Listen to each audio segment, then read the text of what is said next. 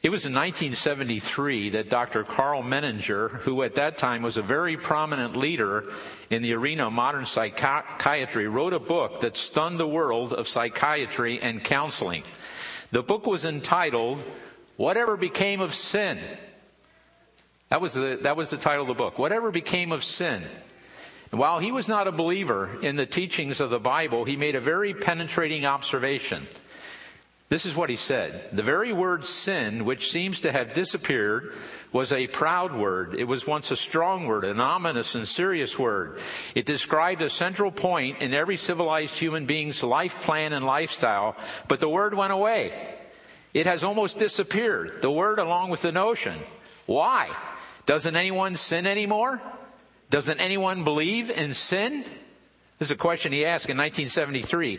And the whole burden of his book was to document the disappearance of the concept of sin from American culture and society. He basically argued that in place of the historic concept of sin, we now speak of crime and symptoms and addictions and dysfunctions, but we avoid the word sin as much as we can. And as Dr. Menninger points out, when you discard the concept of sin and replace it with concepts of symptoms, you define, uh, you define it as something that's completely exterior or outside of us. And his book offered page after page of proof that the concept of sin has become lost in American society. Now, I can understand that the world does not want to talk about sin. I can understand that. It's just not a popular concept that most feel it only heaps guilt on people to talk about sin.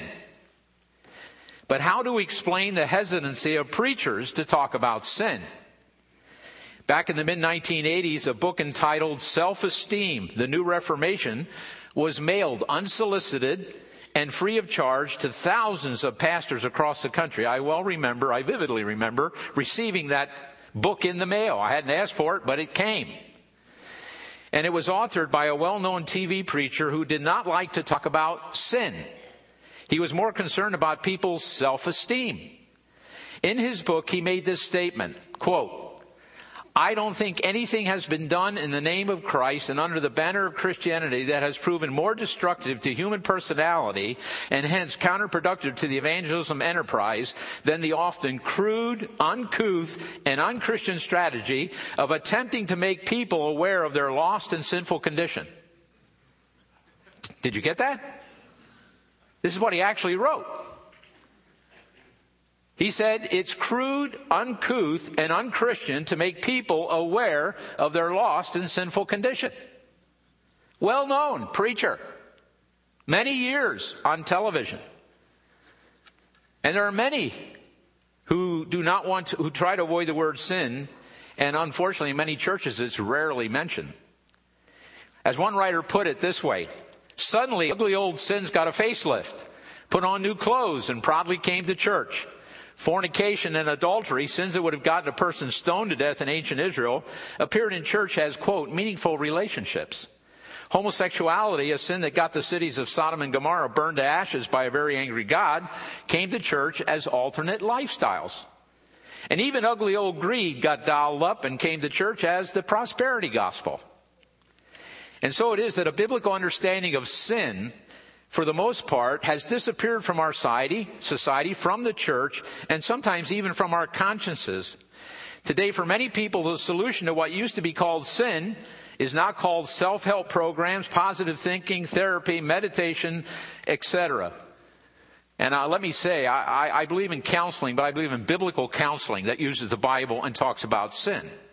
Most counselors you would go to, non-Christian, would not talk about sin. I'll guarantee you that. Not in their vocabulary. It is sometimes amazing to see the lighthearted view that many Christians have of the issue of sin. Harold Burchett, who wrote a book called Spiritual Life Studies that many of you are familiar with, makes this point in his book. Quote, it is essential that careless believers take a more serious view of their sin for their own good and for the good of the family of God with whom they live. No doubt we all need a more serious view of sin. You know, if you do away with the concept of sin, then you also do, do away with the need for what? You don't need a savior, right? Who needs a savior? If there's no sin, there's no really, there's really no need for a savior. And the fact is that according to the Bible, the gospel is good news about God's solution to man's sin problem. the apostle Paul says, the gospel that I preach is that Christ died for our sins, according to scripture. He says that's the gospel.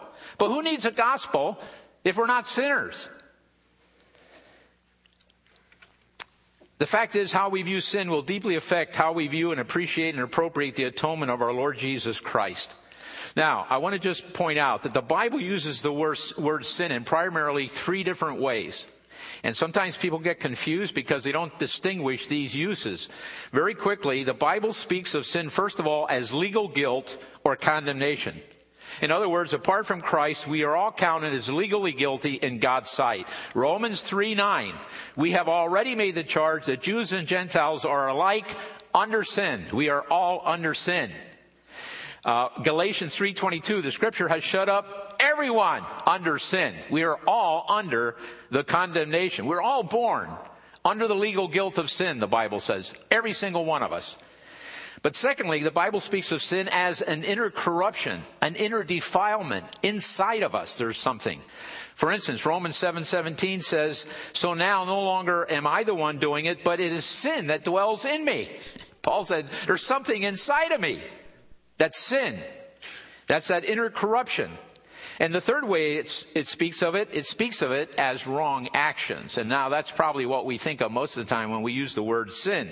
Wrong actions, sinful actions in, in word, thought, or deed. That's sins of omission. The Bible says if whoever knows the right thing to do and fails to do it, for him it's sin. James 4:17. Sins of commission.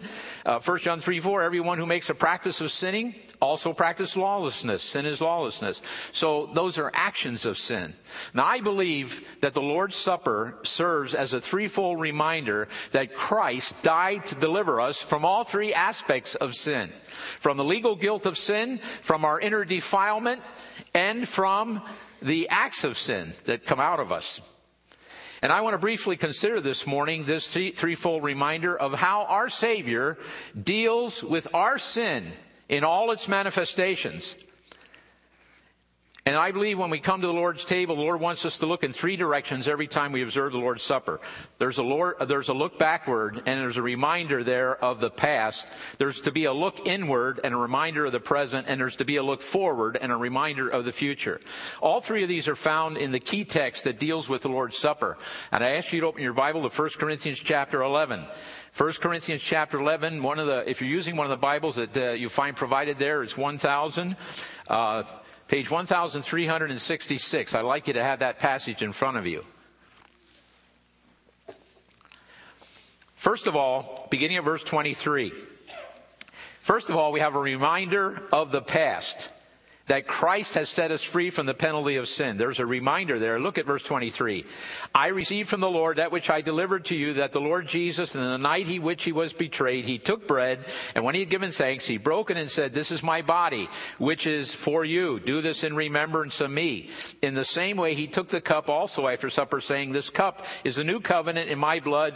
Do this as often as you drink it in remembrance of me. In other words, we look backward to remember what the the Lord Jesus did for us on the cross of Calvary. The Lord's Supper is a memorial to the past, a reminder of the cross and the centrality of its message that by his death on the cross, Christ has freed us from the penalty of sin. Romans 3:23 reminds us that the wages of sin is what? Death. The wages of sin is death. It is physical death, it is spiritual death, it is eternal death, the Bible says. And God made that principle abundantly clear at the very beginning of creation when he told the first human being, Adam, that in the day you disobey me, and that is what? To disobey God is sin. You will surely die. That was what he told Adam. And since that day, whenever, uh, whenever sin has been committed, the penalty of, of death must be paid. That is an irrevocable law that God laid down. He demonstrated this when he took the lives of some animals to provide garments of skin for Adam and his wife. Some animals died for that to happen.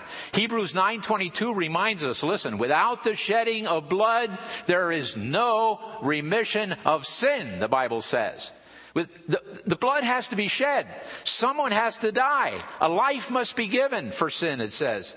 And so beginning there and continuing throughout the centuries of Old Testament history, you know that animals had to be sacrificed again and again and again, and their blood was shed as a covering for man's sin. But you know, the Bible tells us that all those animals slaughtered down through the centuries provided a covering for sin, but could not cleanse it away provided a covering. Listen to Hebrews chapter 10.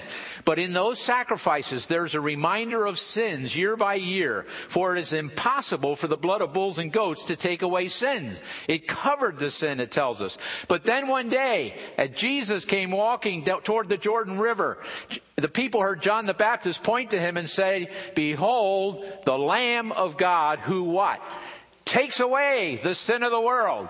This is the Lamb that's going to take away the sin of the world. And Jesus Christ, as the spotless, sinless Lamb of God, died to take away our sins and the penalty for those sins. When he hung there in agony, he was not dying for his sins. He had none. He was dying for your sins and my sins. In other words, his death was a substitutionary death. He died your death and my death, the Bible tells us, because the wages of sin is death, and we were, we were doomed to die because of our sin. But Christ paid the penalty to set us free. This is the way Isaiah the prophet put it. All we like sheep have gone astray. We have turned everyone to his own way, which is to say we are what? Sinners. That's what it's saying. But then he says, the Lord has laid on him the iniquity of us all. I sometimes like to picture what happened this way. Let's suppose this book contained all the sins that I have ever committed. It'd have to be in microscopic font to get them all in here. But let's suppose this book contained all the sins, and of course the Bible says there, there is a record of our sins. But if all the sins I committed were in this book, you see, the problem I have, here's a holy God, and no matter how good I try to be, all the good works I do, I go to church, I get baptized, I do a lot of things. The problem is I have, here's a holy God, and I've got all this sin that's weighting me down and separating. We, we like sheep have gone astray. We've turned everyone to his own way. But then the Bible says, the, uh, Isaiah says, but the Lord laid on him the iniquity of us all. And when Jesus was hanging on the cross, all my sins, all your sins were put on him. He bore those sins on the tree. That's why Peter says that uh, he bore our sins in his body on the cross so that we might die to sins and live for righteousness. By his wounds you were healed. We sing, Jesus paid it all. All to him I owe. Sin had left a crimson stain. He washed it white as snow is what the song says. And Isaiah said, though your sins be as scarlet, they shall be white as snow. They are, though they're red like crimson, they shall be as wool. That's what happened on the cross. So anyone who will put their faith and trust in what he did on the cross can be set free from the penalty of sin, eternal death, and receive the gift of eternal life. Romans 3:23 that verse has an important word in it. It's the word but. The wages of sin is death, but Big important word. The free gift of God is what? Eternal life in Jesus Christ our Lord. Yes, the gift is free for you, but the gift costs an infinite price. An infinite price. It cost the suffering and death of Jesus Christ, the sinless, spotless Lamb of God. And my friend, I ask you this morning, have you put your faith and trust in Jesus Christ and been set free from the penalty of sin? At the moment we place our faith in Christ and His work on the cross, God declares us not guilty. Not guilty. And each time we come to the Lord's Supper, I believe we're reminded afresh of the fact that because of Christ's death, we have been set free from the penalty of sin and now have been declared righteous in God's sight. The theological term we use for this is justification. We have been justified, just as if we never sinned. Romans 8 1 says, There is therefore now no condemnation to those who are in Christ Jesus. For the law of Spirit of life in Christ has set you free from the law of sin and death. So every time we come to the Lord's tup, uh, Supper, it says, we eat this bread and drink this cup. We proclaim the Lord's death. We are remembering his death for us and what he did on the cross. But then there is a reminder of the present when we come to the Lord's table. We are reminded that Christ is, is, setting us free from the power of sin in our lives. Look at this verse 27 and 29 there in 1 Corinthians 11. Look what it says about this issue. Therefore, whoever eats the bread or drinks the cup of the Lord in an unworthy manner shall be guilty of the body and blood of the Lord. But let a man examine himself. Let a man examine himself. Each time we come to the Lord's table, we are reminded that sin should not have dominion over us. That Christ wants to free us from the power of sin in our lives. From that inner defilement or sinful nature that we still have, even after we are saved. It has not been eradicated, in case you didn't know. I don't think I need to tell you that. Have you had, have you felt any pull towards sin, sin since you came to Christ and were freed from the penalty of sin? Have you felt any pulls towards sin in your life? Indeed, we all have and we all will because this sinful nature can still produce sinful actions. But listen, in the time between being set free from the penalty of sin and going to be with the Lord Jesus Christ in the future, we are to live in victory over the power of sin. In other words, the Lord's table is intended to keep us from living in known, deliberate, repeated sin. It is to be a time of self-evaluation as to how am I doing in the area of victory over the power of sin that Jesus wants to give me. Now, let's be clear. In this life, we will never reach a point where we are sinless. Some teach sinless perfection, which is heresy. But we will never reach a point where we are sinless. But listen, the longer we know the Lord, the less and less we should sin. We are to be growing in our walk with the Lord. For instance, I sometimes say, you know, I never had a, when my kids were learning to walk, um, they would fall down quite a bit. I don't know if your kids did that, but they fall down quite often. But they kept getting up, kept getting up, and as time went along, they get they f- would fall less and less and less, and finally came the day where they doing they walk pretty good today. But you know what? They still have the ability. Can they still fall? Sure, they can still fall, but it's a rare occasion. Listen, if they had continued to fall and fall and fall, it would have been indicative there was some serious issue there. And I, as a believer in the Lord Jesus Christ, I have the potential to fall but it should be less and less and less as I walk with the Lord. If I am falling all the time, it's indicative that there is a serious issue that I need to deal with. And so, um, it's inconceivable and unacceptable that a person who has been set free from the penalty of sin by faith in Christ would continue to be dominated by the power of sin in their daily living. And that was the Apostle Paul's great concern in Romans chapter 6. I'd ask you to turn there in your Bible uh, for a few minutes. A key passage on this issue of victory over sin. And we can't do justice to it this morning, but I want you to see the basic issue. Uh, uh, Romans chapter 6, that's page 1344. Look what he says here about victory over sin. Uh, I'm going to begin reading in verse 1. What shall we say then? Are we to continue in sin that grace might increase? Okay, now that Christ has freed us from the penalty of sin, does that mean we can sin all the more so we know more of God's grace? And his answer is what? Verse 2. May it never be. Some versions say, by no means should we continue in sin. Because the Lord has died to give us victory over sin. Well, you say, how do I get the power uh, of sin? Uh, how do I get victory over the power of sin in my life? Well, this chapter goes into it in great detail, but I want you to look at the key verse, verse 6. Key verse on this issue, verse 6. Notice what he says. Knowing this, that our old self was crucified with him, that our body of sin might be done away with, that we should no longer be slaves to sin.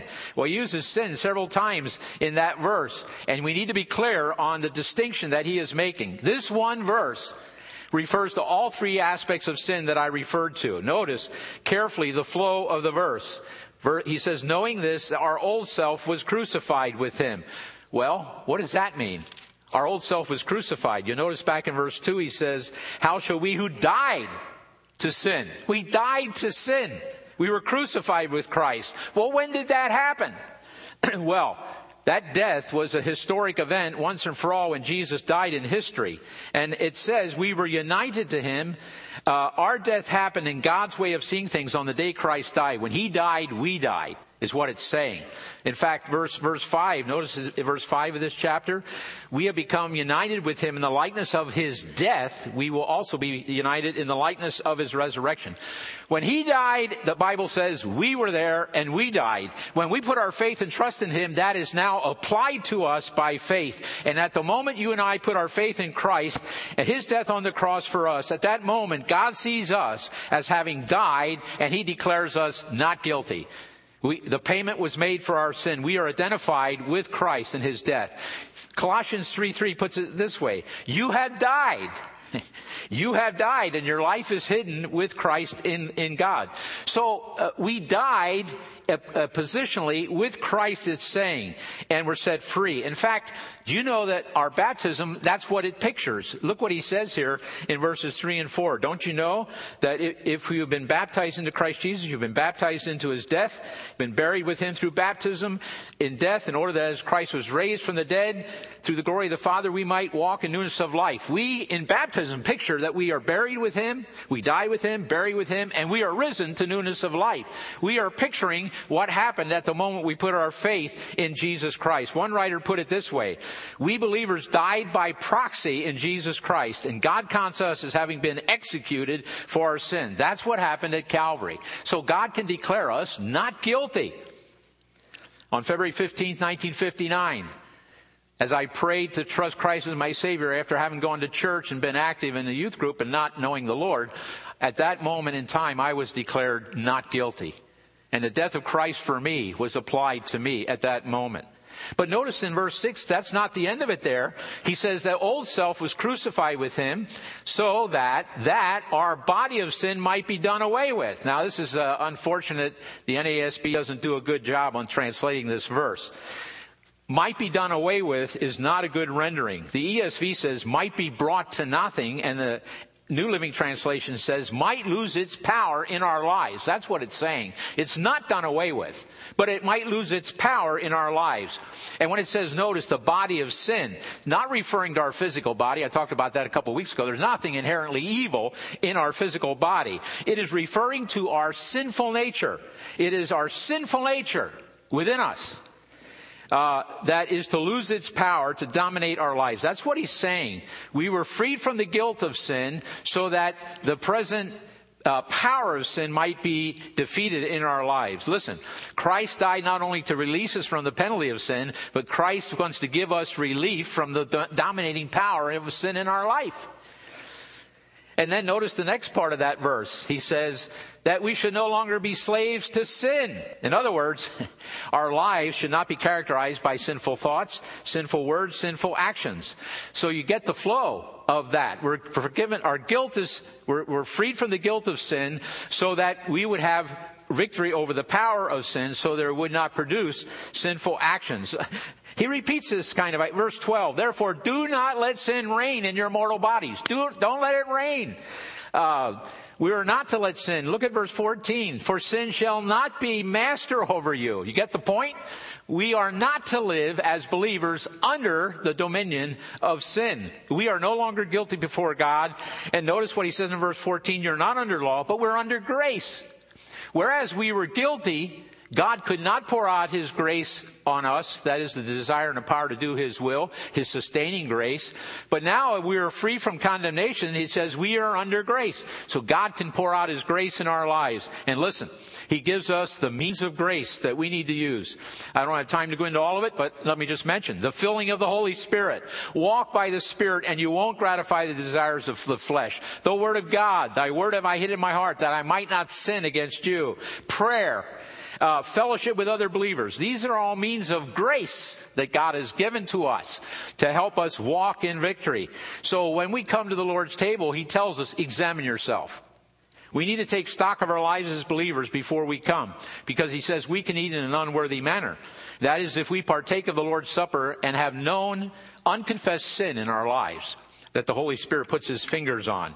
So we need, we need to be reminded afresh that God wants us to be increasingly set free from the tyranny of sin in our lives. Sinful thoughts, sinful actions, sinful attitudes. And we call this sanctification. That is the process of becoming like Christ. We should become like Christ. My friend, we are in a daily battle.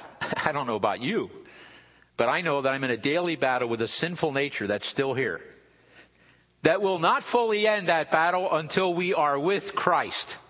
It won't end till then. But notice that brings us to the reminder of the future that is here in the Lord's Supper. And listen, the reminder is this, that someday Christ will set us free from the very presence of sin. No more sin. No more sinful pull. Look at verse 26 of, of 1 Corinthians 11 where he's talking about the Lord's Supper.